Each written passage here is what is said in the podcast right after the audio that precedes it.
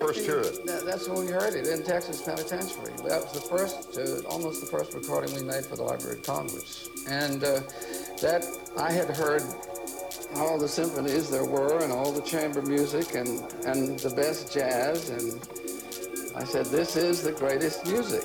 There were 50 black men who were working under the whip and the gun, and they had the soul to make the most wonderful song I'd ever heard. And they had not only that, but